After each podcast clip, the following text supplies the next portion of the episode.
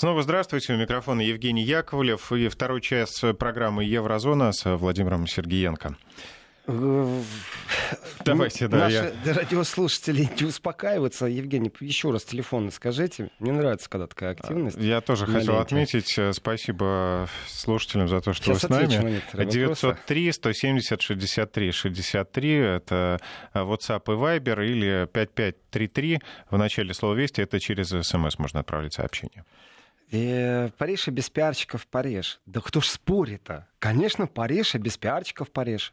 Э, знаете, вот, например, э, реструктуризация и ребрендинг Амстердама в чем заключался? Ведь это не секрет, что амстердамский туризм не связан с музеями, которые там. Амстердамский туризм связан с употреблением легких наркотиков. И это ну, вопрос... К сожалению, это прям такой стереотип. То есть, если, да, назвать Амстердам, все сразу говорят, а, ого. И амстердамцы, э, они никогда не были довольны этим делом. И такое, такое, знаете, ну, слово либерально неуместно, ну, свободное отношение к легким наркотикам в Амстердаме это абсолютно продуманная вещь. Но ведь город красавец. И он э, тоже без пиара. Просто пиар имеет отношение к туризму. И если задуматься о том, я поверьте, не очень хочу эту тему затрагивать, на чем основан пиар города Берлина, воспетый в кинематографе в том числе. Но ну, это для извращенцев, а не для нормальных людей, честное слово. Но, Но это, это абсолютно скажем, продуманные скажем, вещи. Вся, вся Германия, наверное. И вы не забывайте, что э, инфраструктура, гостиницы, хостелы, это аэропорты, это все продуманные вещи. И в столице, как правило, нет производства. И притягивать в столицу туристов, это иногда очень такое сильное наполнение бюджета. А иногда это единственное наполнение бюджета. Э, и фраза, конечно, сама «Париж и без пиарщиков». Париж, конечно. А Рим что? Рим и без пиарщиков. У Парижа просто специфический пиар был. Они деньги давали. В отличие, факт, например... Есть факт, что существовал отдельный бюджет на э, развитие вот этого образа э, романтичного города. Да, а что, времени признаться в любви плохо или в Москве? А в Москве как прекрасно. А в Санкт-Петербурге как прекрасно признаться в любви. Но стереотипы включаются. А балкон Джульетты? Мне нравится следующий комментарий. Он абсолютно правильный. А как Китай относится к действиям Макрона, не предлагать ему свои беспилотные поезда, вооружение, поддержку в общении Макрона с европейцами из США? Игорь Иванова. Игорь, абсолютно правильно вы заметили. Абсолютно правильно. Насчет Китая, но я чуть-чуть сейчас э, стрелки перенаправлю, чтобы вагон поехал в другом направлении. Китай, может, и предлагает. Но Макрон на самом-то деле э, мыслит, и так бывает у политиков, насколько политик должен вперед мыслить, и какие у него функции, полномочия, а также какая команда, и насколько он может заложить стратегическую программу развития. Э, вот Макрон мыслит на 25 лет вперед, или на 50, или только на 4. Его сейчас заставляют мыслить на 3 дня вперед. Ну, не на три, до следующей субботы, до следующего четверга. То есть ему навязывают повестку мышления вот прямо сейчас. Но если посмотреть на стратегический ход мысли Макрона, то он абсолютно четко прослеживается. Дело не в Китае, который предлагает или не предлагает. Дайте Китаю возможность инвестировать деньги, э, так он, Китай скупит все, что только можно скупить. Там и государственный капитал, и частный капитал в огромном количестве. А тут получается уход от зависимости США, но переход в зависимости от Китая. И Макрон абсолютно правильно. И Макрон выдвигает тезис, при том ярко выраженно, он не стесняется этого тезиса, что если вовремя сейчас не повернуться лицом к России, то Россия своим лицом повернется на восток к Китаю. И если раньше говорили о том, что один из самых страшных снов, которые видит Великобритания, из самых страшных снов, которые видят Соединенные Штаты Америки, это э, практически объединение Германии и России в энергонаучно-промышленном смысле слова, э, то сегодня разговор уже идет о другом. С точки зрения планеты, геополитической ситуации.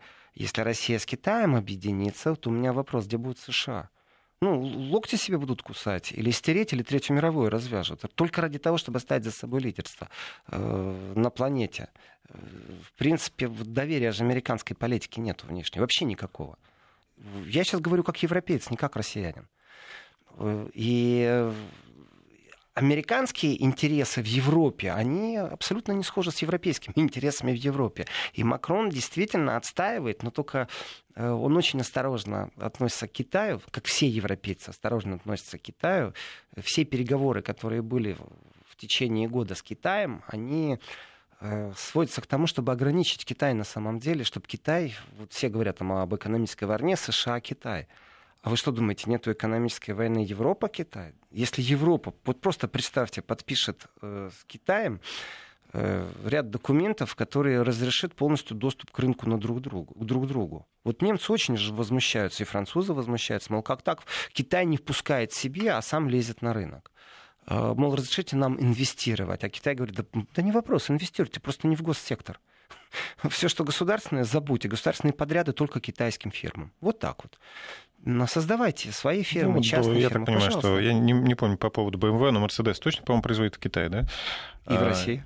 Ну да, ну я имею в виду, что вот, пожалуйста, производство есть. Ну не только. В Китае отдельная большая песня с точки зрения, что там производят и кто что охраняет. Знаете, завод э, Siemens, который помогает России Сапсаны запускать, вот эти быстрые э, поезда. Э, в Китае вплоть до того дошло, например, что охрана прямо из Германии привезена.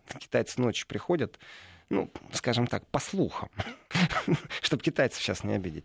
И охрану привезли, потому что не доверяют никому. И приходят, фотографируют, зарисовывают, рассматривают, а потом пробуют то же самое создать, не оплачивая технологии ноу-хау, что очень не нравится немцам. Но Макрон действительно выражал намерение сближения с Россией и выражает это постоянно в контексте как минимум европейской безопасности, как максимум экономического содружества. А, любой конфликт, который в Европе есть, исторически, вот хотите вы, не хотите, хочу я того или не хочу, но когда-то он заканчивается. Любой территориальный спор, он когда-то заканчивается. Межгосударственный спор, когда-то он заканчивается.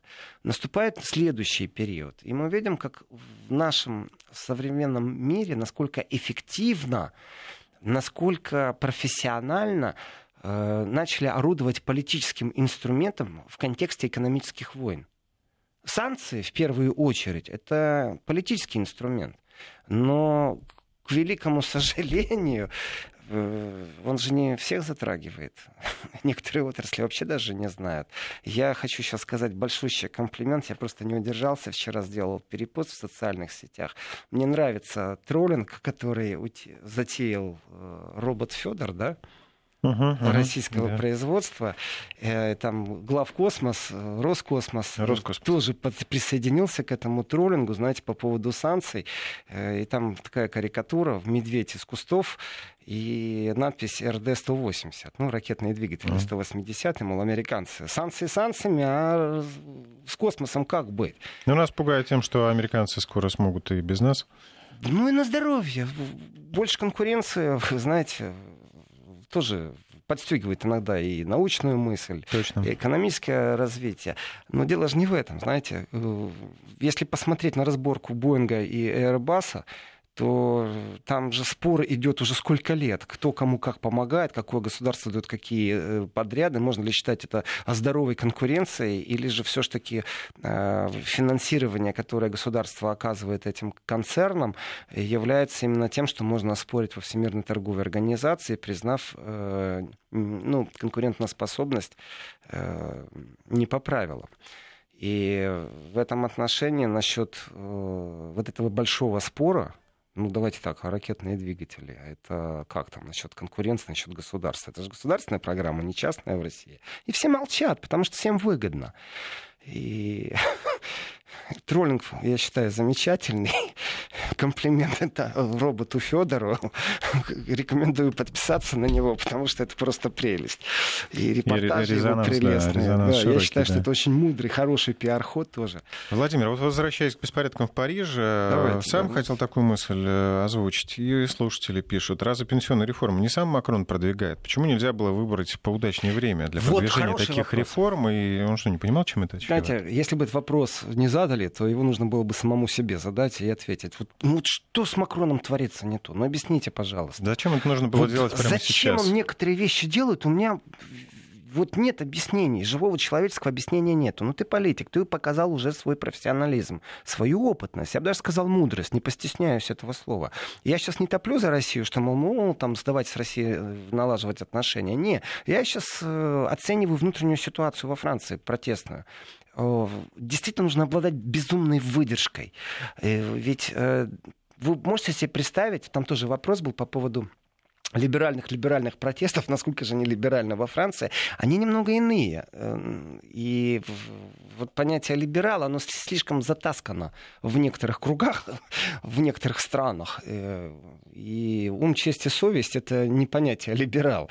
А вот профсоюзы и подорожание цены на бензин, это, конечно, не имеет отношения к либеральному вектору ну никакого и теми, кто себя называет либералами. А вот э, что касается не вовремя, ну давайте так. Вот представьте себе, собирается НАТО на свой юбилей, и люди будут э, свечи задувать, ну торт поставят какой-то, съедутся главы государств, министры иностранных дел. Ну, то есть такое событие крупное все-таки. И в этот момент один умник начинает вдруг критиковать само это НАТО. И говорит, да вы вообще безмозглые, у вас мозгов нет. Ну вопрос, а нельзя было это сделать прямо на ассамблее, ну чтобы озадачить э, своих оппонентов? Ну вот прям туда приехать, там сказать, НАТО, вы, в принципе, структура, которая и весь перечень критики, который Макрон дает на НАТО, вот прям там это сделать. Э, подперчить, э, поддиктить э, бочку меда, чтобы они да, там зачем не нужно было заблаговременно? Зачем заблаговременно? Чтобы вот это создать коалицию в Европе. Вы посмотрите, вот еще раз, фигура Макрона. Кто только сейчас по нем не прошелся в Европе? Министры обороны, президенты, бывшие главы Еврокомиссии. Даже Эрдоган. Э, генеральные секретари НАТО, э, даже Эрдоган. Ну, с Эрдоганом вообще там чудовищно, безмозглый сам дурак.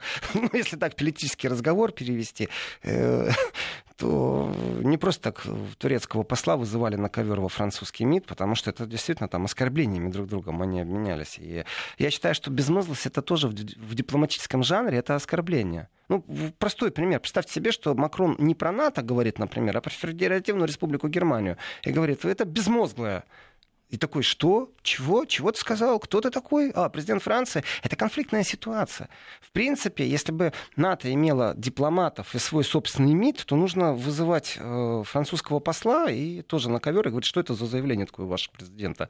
В принципе, недопустимая вещь. Мне она симпатична. Я радуюсь, точнее, я зла радуюсь, когда я слышу, что внутри НАТО такие движения. Пусть они ругаются, ссорятся, э, и нам легче и спокойнее будет не нравится мне эта структура НАТО. Но это личное мнение. А если объективно, то разлад и критика Макрона в преддверии э, дня рождения, съезда такого большого, э, где на одной плоскости собираются практически э, все, ну, кроме Японии, наверное, все богатые страны, все агрессивные страны. То есть такой коллективный Запад. И в этот момент сказать, да вы безмозглые, хм, это нужно вот вопрос, иметь э, резкость ума или собственная безмозглость, которая, ну вот, зачем он это сейчас сделал? То есть он также с пенсионной реформой. Ну, вопрос у меня к радиослушателю или к радиозрителю по поводу того, а когда будет вовремя делать любую реформу? Вот нету популярных реформ, ну нету популярных реформ. Э, а когда будете ее вовремя сделать? Летом, когда будет тепло? Так народу еще больше вывалит на протесты. После нормандской встречи, так нормандская встреча не имеет никакого отношения к внутреннему периметру Франции. Вообще никакого. Французы могут не простить Макрону увлечение внешней политики. Э, в принципе, в принципе, вот представьте себе, что не Урсула фон возглавляет Евросоюз, а Макрон это совсем иная Европа была бы. И та энергия, которая у Макрона есть, его харизма, как он убеждает, как он говорит, его ораторство, о, я думаю, Европа бы сильно изменилась. Потому что Урсула фон де это старая гвардия, старая закалка. Э, но она все-таки из прошлого она не соответствует современным вызовам и требованиям. Это именно та закостенелая старая Европа. И она полностью соответствует своей позиции. И Макрон в меньшинстве. Польша. Как Макрон относится? Критика. Э, назовите мне одну страну, которая поддержала Макрона вот в Европейском Союзе, когда он сказал, что НАТО безмолвная структура. Даже Орбан его не поддержал, ну, честно говоря. Э, вот кто, кто критикует Евросоюз, там такой нелюбимый, это у нас Венгрия, на втором месте Польша, э, очень любят помалкивать о Румынии, хотя Румыния страна Евросоюза с зашкаливающей коррупцией, просто зашкаливающей, там же тоже миллионные протесты. И Евросоюз ничего сделать не может. Ну, он, правда, может пообещать, что Украина, если будет жить по евростандартам, там не будет коррупции. Ну, такое чувство, что Румыния это не Евросоюз. Ну, обыкновенная ложь называется.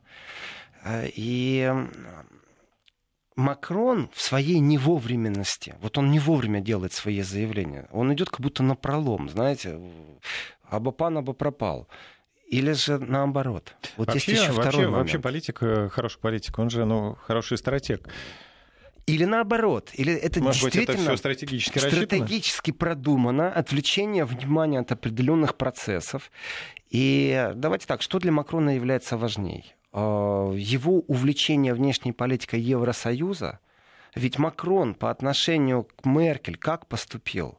А, с Макрона стряхивали перхоть в США, встречали на красной дорожке со всеми почестями, а Меркель где-то там, на обочине. И Макрон вернулся абсолютно беспощаден к Меркель. Он стал себя позиционировать как настоящий лидер э, Европы. Э, тандем был разрушен в определенной степени. То есть начальная позиция, когда Макрон только стал президентом, вот, э, это абсолютный был тандем Франция-Германия. Абсолютный тандем лидеры Европы. А вот после посещения США Макрон как-то очень сильно охладил к Меркель. И, конечно, он мог отказаться от таких почестей во Франции и сказать, мы приедем вместе с Меркель на разговор к Трампу. Это был бы серьезный разговор, это была бы мощная Европа. А получилось разделение. Это разделение было амбициозным. Амбициозным со стороны, в первую очередь, Франции. Потому что вот я француз, я президент, смотрите, какой вот, ну, как меня уважают он был бы намного сильнее, если бы он с Меркель приехал. И это было бы позиционирование мощной, сильной Европы. А так получилось противоречие. То есть здесь мы дружим, здесь мы порознь, здесь мы дружим, здесь мы снова порознь. И вот это противоречие внутри европейское, оно сказывается во всем. Соответственно, а, на внешнем периметре у Макрона просто друзей нет. Я их не знаю. Вопрос по поводу Китая абсолютно чувствителен. Но Франция не в состоянии развернуться с Китая. Вот если Россия может это сделать и сделала, потому что э, страшный, самый страшный сон, который мог э, присниться американским политикам, это э, соединение э, России и Китая в энергетическом смысле слова.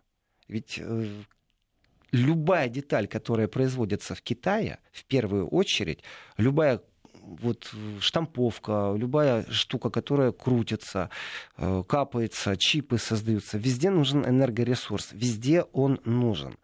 И Китай со своим междорождением угля и дешевой электроэнергии, конечно, сделал рывок. Конечно же, сделал. Но это не может продолжаться до бесконечности. И окружающая среда, знаете, тоже говорит о себе. И смог. Э, есть проблемы. И до бесконечности это не может тянуться. Соответственно, труба, которая из России в Китай идет, это гарантия китайской стабильности. Это китайское производство, это доминирование на всей планете. Это страшный сон. Вопрос, вы не хотите в Европу трубу? Кто не хочет? Европа хочет, а кто не хочет? Опять США. Соответственно, Макрон умудрился нажить себе врагов на внешнем периметре абсолютно с ним, конечно, здороваются, он не изгой, конечно, но он не является единомышленником и в любом случае он не является мейнстримщиком в политическом контексте. Если же посмотреть э, на внутренний период, то то, что я сказал в первом часе, первый звоночек уже был, хотя это был, вот нам кажется, что это не звоночек, желтые жилеты. Это побоище, горящие шины, разбитые витрины, э, кошки-мышки с жандармерией, с полицией. Знаете, будет военное положение введено в Париже или не будет? Вспомните, год назад. Э, но это всего лишь первый звоночек Макрону. Второй это вот сейчас профсоюзы. И теперь, если объединить эти два фактора, то третье это будет уже последний. Дальше начнется пьеса, которая называется «Свержение э, президента Франции» или правительства.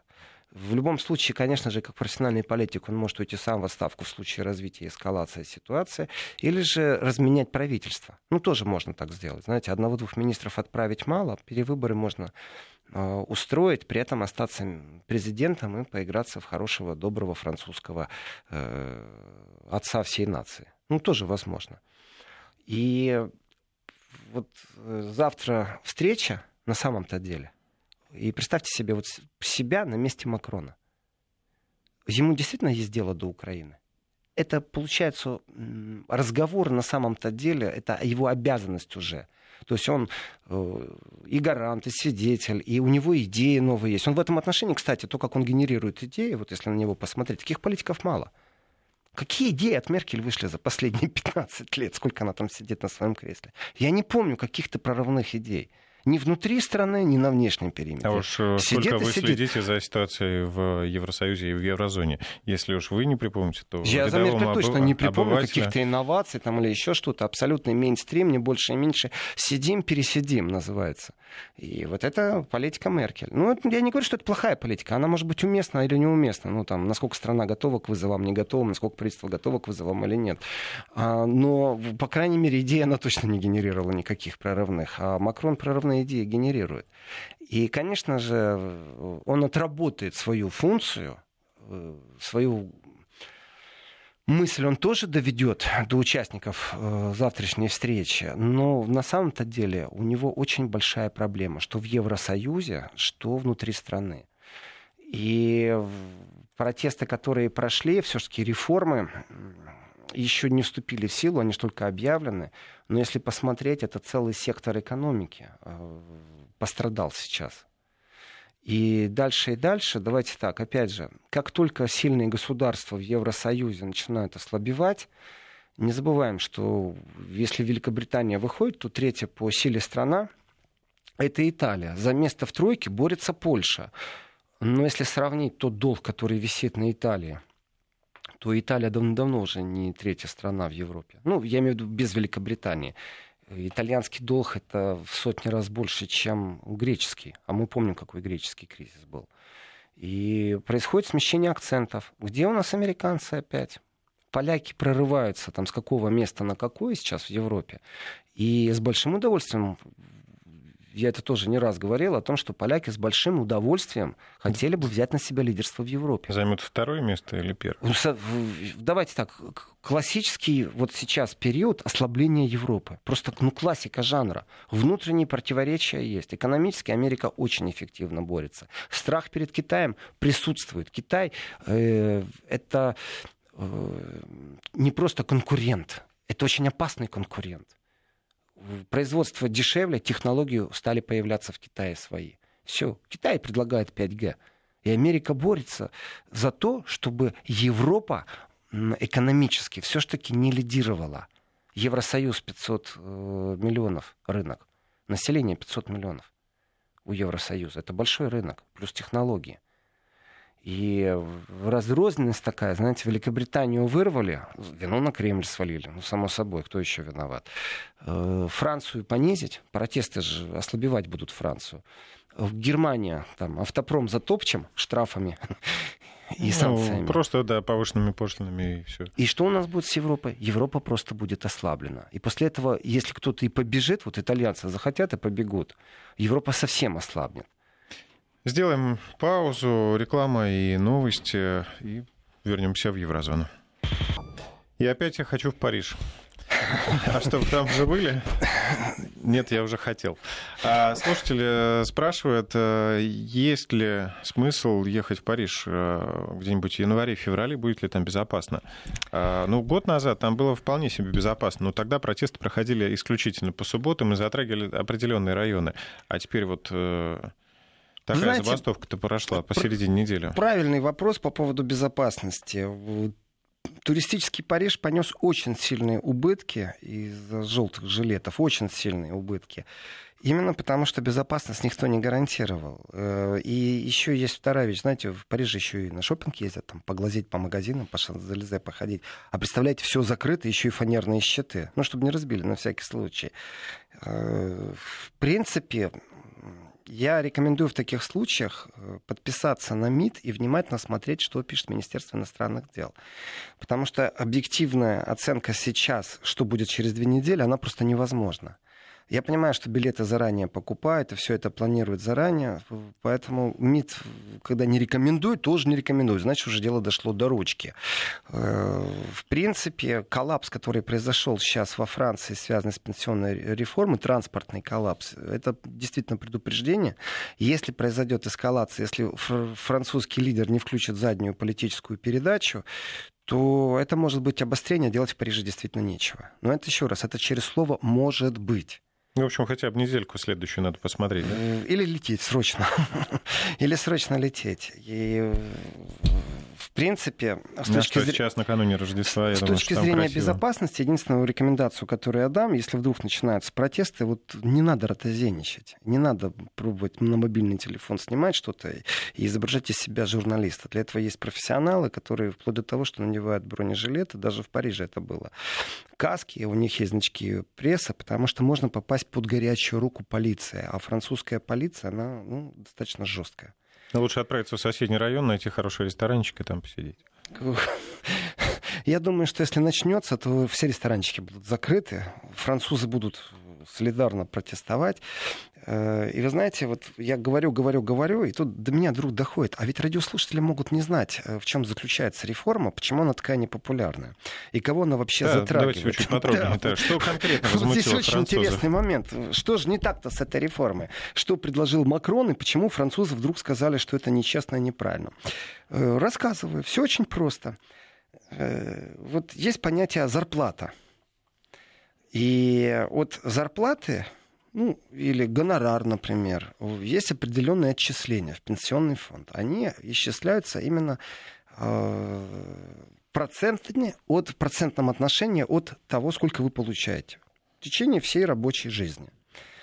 Откладывается, откладывается, а потом это как там распределяется. Ну, практически везде все одинаково. И вот тут Макрон предложил уникальнейшую вещь. Просто я, я немного в шоке от его предложения. То есть, еще раз, ему я сочувствую но это не значит, что я сильно ему симпатизирую. Сочувствую, потому что то, под каким он давлением сейчас находится и на внешнем, и на внутреннем периметре, ему не позавидуешь. Ну, посмотрим, как выскочит. Или не выскочит. Так вот, представьте себе, э, Макрон предлагает, а давайте вот э, больше не от зарплаты отчислять пенсионный фонд, а давайте по пунктам считать. Вот день на работу вышел, э, ну, значит, будет тебе пунктик в пенсионную кассу. И вот сколько ты пунктов набрал, вот потом, ну, проценты процентами, само собой. Но считать будем по пунктам. У меня простой вопрос. А что, например, это проскакивало и в зарубежной прессе, и в российской, хотя для меня российская зарубежная является. А что у нас, например, с солистом оперного театра? Ну что, каждый день на работу ходит? Или с солисткой балериной? Каждый день ходит на работу? Ну, репетиции. Каждый день? Еще раз. Не знаю. И я не знаю. так вот, оказывается, не все ходят каждый день на работу, и получается, что та уравниловка, которую предлагает Макрон, она ну, нелогична. Потому что есть куча профессий, где люди не ходят каждый день на работу. Ну, посменная работа, два дня работаешь, два дня Слушайте, дома. у меня может быть на неделе три эфира, может быть пять. Да. Вот, пожалуйста, то есть вы бы сейчас по логике вещей тоже не поддержали бы э, макроновскую реформу, потому что, оказывается, вы должны каждый день ходить. Ну или договориться с начальством, чтобы вам книжечки и отметку ставили, что вы каждый день ходите, потому что будут баллы начисляться. То есть либо запланированная ложь, э, либо вы поражены по сравнению с тем, кто работает каждый день. Ну что за бред, действительно. Это непродуманная вещь, ну, как, как один из вариантов непродуманности. Дальше. Э, э, при том, что реформа пенсионная во Франции давно назрела. Просто в том виде, в котором Макрон ее предлагает, она не очень-то правильно. И вот вы спросили до новостей, Евгений, а может ли это быть игра? Да, может быть. Это может быть профессиональная игра одного из очень сильных манипуляторов и интриганов в политике. Э, интрига очень простая. В России верблюда дадут осла напугать французов, вроде бы как потом договориться и провести более мягкую реформу. Вполне возможно, что это продуманная там трехходовка политическая. Вполне возможно. Э, и э, та реформа, которая необходима во Франции, ее, между прочим, поддерживает больше 70% населения. То есть понимание есть, что нужна реформа То, какая-то. Реформа нужна. Это очень много, если 70% поддерживает население.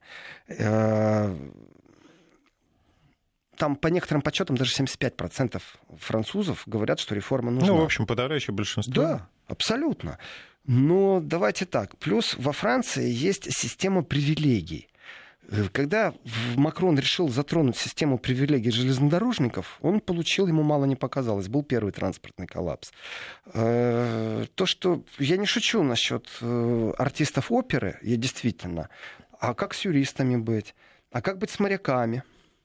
Элементарная вещь. Моряк ушел в плавание, вернулся, он не ходит на работу. И месяц вот. Поэтому идея по поводу пунктовой системы, я ее как-то не очень усвоил, не очень понимаю, и я как раз на стороне э, э, профсоюзов. Я не говорю, что профсоюзы оборзели, я говорю, что Макрон как-то не подумал, что это сделал. Да, Евгений?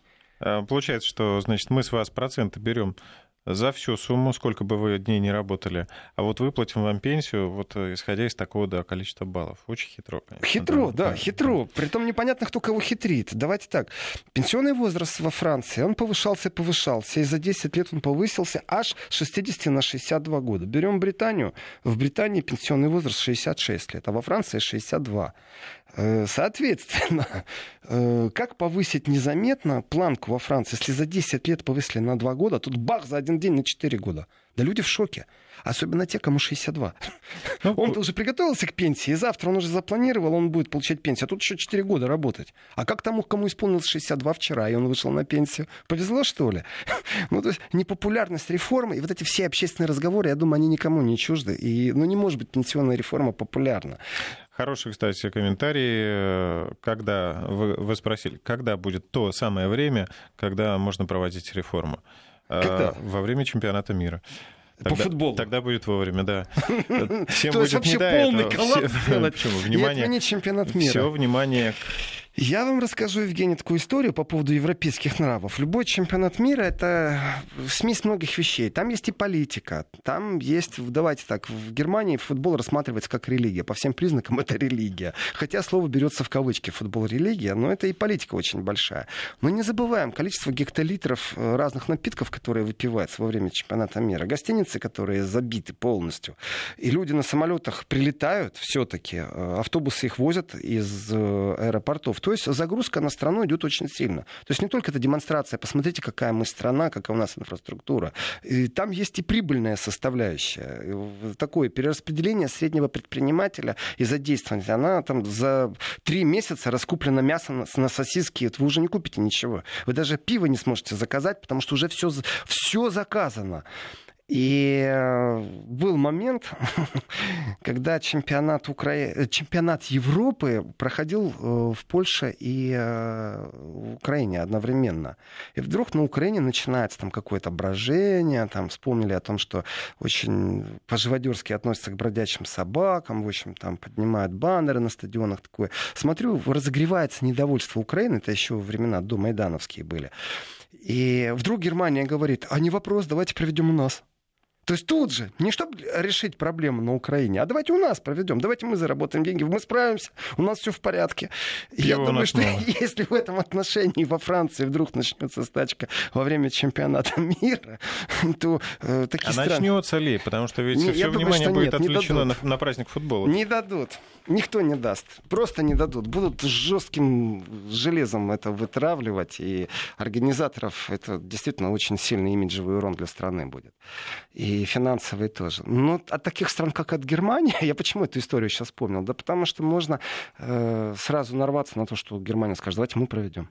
И не только Германия, я думаю, скажет. Потому что Германия уже такое дело, уже говорила. И если исходить из того, что 75% французов считают, что реформа нужна, то давайте так, 70% населения поддерживает забастовку.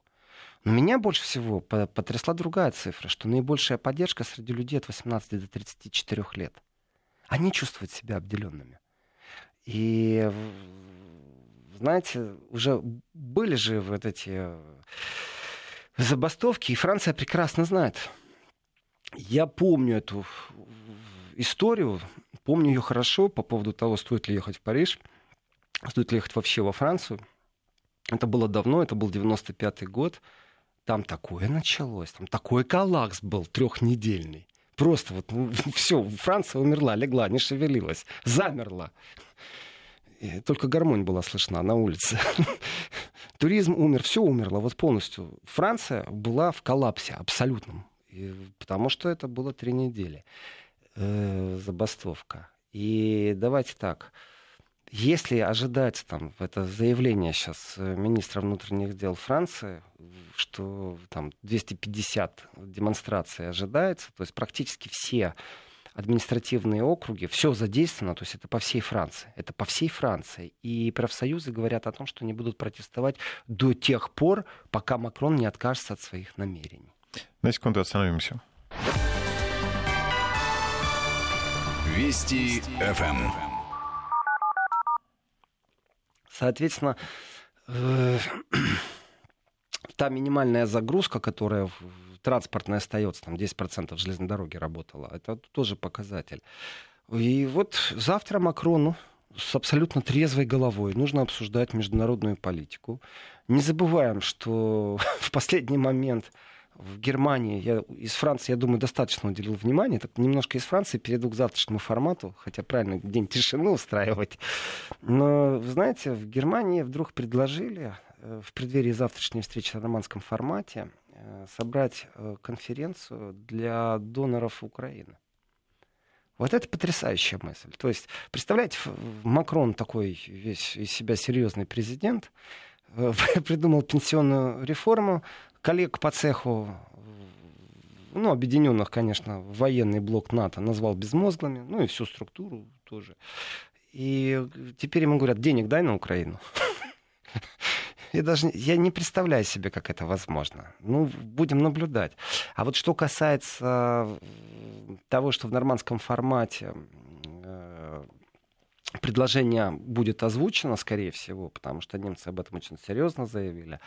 Э, что нужна встреча доноров, нужна конференция доноров по Украине. Ух, как меня это заинтересовало. Э, Германия-то что хочет? Прогарантировать сейчас мир на Украине? И за это получить преференции в инвестировании в структуру Донбасса при восстановлении? Э, на каких условиях кредита? Что значит доноры? Какие преференции Германия хочет? Я не верю ни одному слову из Германии. Как гаранты мира они никакие.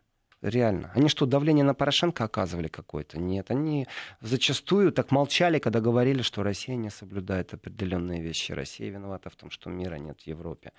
Э, да, Германия, между прочим, очень дипломатична э, в отношении риторики. Не слышим слова, как вот Украина, украинская повестка — это э, агрессия. Россия — агрессор. В Германии такого не говорят на политическом уровне. И предложение, конечно же, о конференции по донорству, оно очень важно.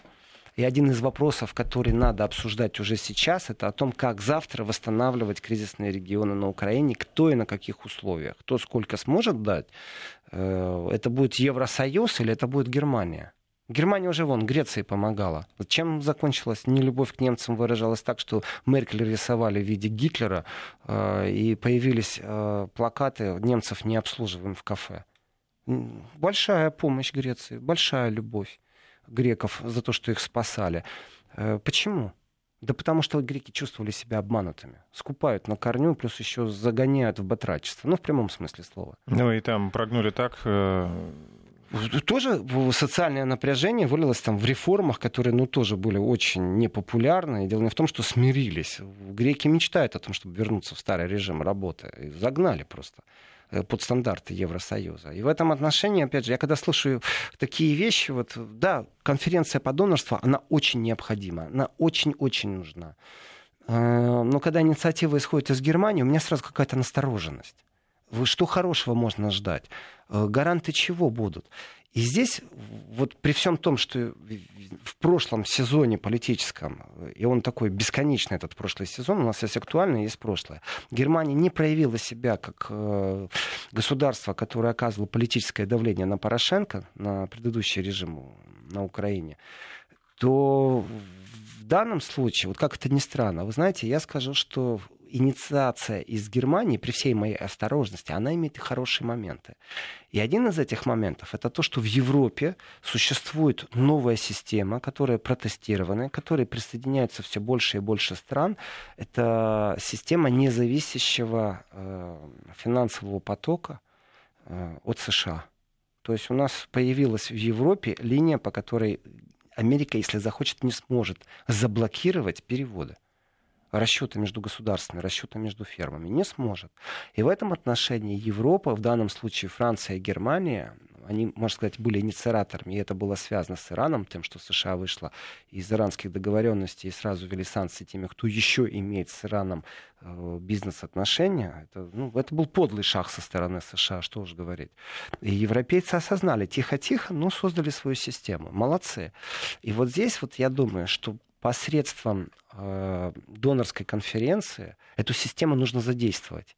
И пусть и пассивно, но Россия таким способом может войти в эту систему. Я не вижу, как можно финансирование без России делать, потому что не платишь деньги, не будешь контролировать их распределение. Россия несет все-таки на себя ответственность э, и по стабилизации, и по гарантии людям, которые там живут. Абсолютно э, экономический фактор, который упирается в человеческий фактор. И вот Тут... от европейцев я не жду сильного человеческого фактора, от России жду, а от, а от Европы нет. Да. Вопрос в том, а как э, эта помощь действительно будет распределяться, каким образом? А, передадут ли деньги Киеву? Или... Это очень большой вопрос, потому что восстанавливать разрушенную инфраструктуру, какие гарантии? Киев может гарантировать, например, определенные преференции и льготы для тех, что восстанавливается. Знаете, там смысл налогообложения, э, ну, кредитная линия может по-другому открываться. В этом отношении от Киева много что будет зависеть, понятное дело. Но у Киева нет денег. И взять их нет. Киеву сейчас срочно нужны 3 миллиарда, между прочим. А у многих, Очередной раз. А у многих там нет и совести, поэтому деньги, которые... А кто же там-то даст? Да. Деньги-то есть, но кто же там-то даст? Потому что, ну что, распилы были уже. Сколько всего происходило? Кроме распилов, например, давайте так, коррупция, коррупция, а есть еще и другая, например, вещь, неэффективность использования средств. То есть Европа выделяет деньги, например, на э, постройку дополнительных пограничных переходов Украины и Евросоюз. Деньги потом назад пришлось отозвать, потому что Украина их тупо не освоила. То есть неэффективно. Не украли, а не освоили. Просто не построили пограничный переход. Почему? Если Европа денег дала, что не нашли рабочих рук, не нашли фирм, которые тендеры выиграли. Это достаточно неэффективный ресурс. Почему? Потому что распиливать не надо было. Вот они и решили не строить. И в этом отношении, конечно, восстановление инфраструктуры и гарантии, которые могут быть кредитных операций, торговых операций, здесь не все так просто я не буду доверять украинскому суду, тем более, что правовое поле, оно нерешенный вопрос, непризнанные республики э, и Украина. Это еще предстоит огромная работа во всем этом направлении. Но реконструкция, которая нужна, давайте так, Европейский банк должен участвовать в этом. Там, в развитии, есть такие банки реконструкции, развития, или что-то аналогичное, какая-то структура. А, что такое признанное международное учреждение. Вот что это такое? Какие функции? Участвует ли там Россия? Не участвует ли там Россия? Украина скажет, нам не нужна Россия, например. Это связано будет Здесь с политической конъюнктурой. Конечно. А Россия, получается, что? Отстаивает на интересы народа э, Донбасса. Э, и вдруг полностью гарантии, финансовые гарантии, правовые дыры кто будет отстаивать? Кто? Немцы с французами в нормандском формате? Или Зеленский будет отстаивать? Нет, конечно. И в этом отношении это не все так просто. Я считаю, что донорская конференция, она очень нужна, но я с большой осторожностью отношусь. То есть э, такое, знаете, двоякое мнение. Немцам не верю, но понимаю, что без них нельзя. На каких условиях? Как взаимодействовать? Если Россия войдет э, в систему платежей, э, которая в Европе сейчас запущена, Э, пусть даже пассивно, пусть даже будет отдельный банк создан для реконструкции, но какой-то голос контроля должен оставаться у России. Я в этом глубоко убежден, потому что э, доверия европейцам особого нет, что они справятся с э, Киевом. Дело, еще раз, дело не только в коррупции, дело еще в неэффективности. То есть то, что коррупция, это коррупция, а неэффективность, это просто ну, зря выкинутые деньги будут. Соответственно, там же есть и другие предложения из Германии. Восточный комитет э, говорит о затронутых войной районах по обе стороны, по линии соприкосновения. И нужно создавать особую экономическую зону. И это не только там Зеленский покричал, ура, инвесторы, приезжайте, я, я вам тут все порешаю, да, или я отвечаю. Это тяжелый вопрос, это безумно тяжелый вопрос привлечения инвесторов на полностью разрушенную территорию. Это экономика, которая да сегодня полностью в минусах, таких, даже не в нуле. Э, много найдется таких, да, А если найдут, честный простой вопрос. А, а мы помогаем это потому, что мы такие гуманисты или потому, что мы в будущем хотим иметь э, определенные преференции для нашего бизнеса? И тогда вопрос очень простой. Кто входит и как это все будет происходить? Это Украина, Россия.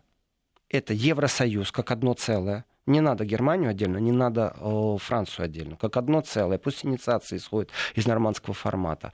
Э, что у нас с АБСЕ как органом определенным? То есть это абсолютно очень тяжелый вопрос. И, соответственно, завтра в Париже я надеюсь, э, будет такой маленький коллапс, но связан только с другими вещами, потому что эскорты будут, охрана будут. Все-таки четыре главы государства собираются в Париже. И Украина, Россия, Федеративная Республика, Франция — это четырехсторонние переговоры, на которые вот в Европе так очень специфически сконцентрировали внимание. Не то чтобы кто будет виноват в том, что у нас не получится — а как зафиксировать то, что у нас хорошо получается, как пойти дальше. При этом вот Украина устроила определенное шоу из всего этого, а Германия, Франция и Россия нет. То есть абсолютно молчаливо сосредоточились на конкретике. Соответственно, Надеюсь, что завтра действительно будет а, ситуация, после которой можно обращаться в Нобелевский комитет мира и четырех глав государства номинировать на Нобелевскую премию. Да будет так. Спасибо, Владимир Сергеенко, программа Еврозона. Счастливо.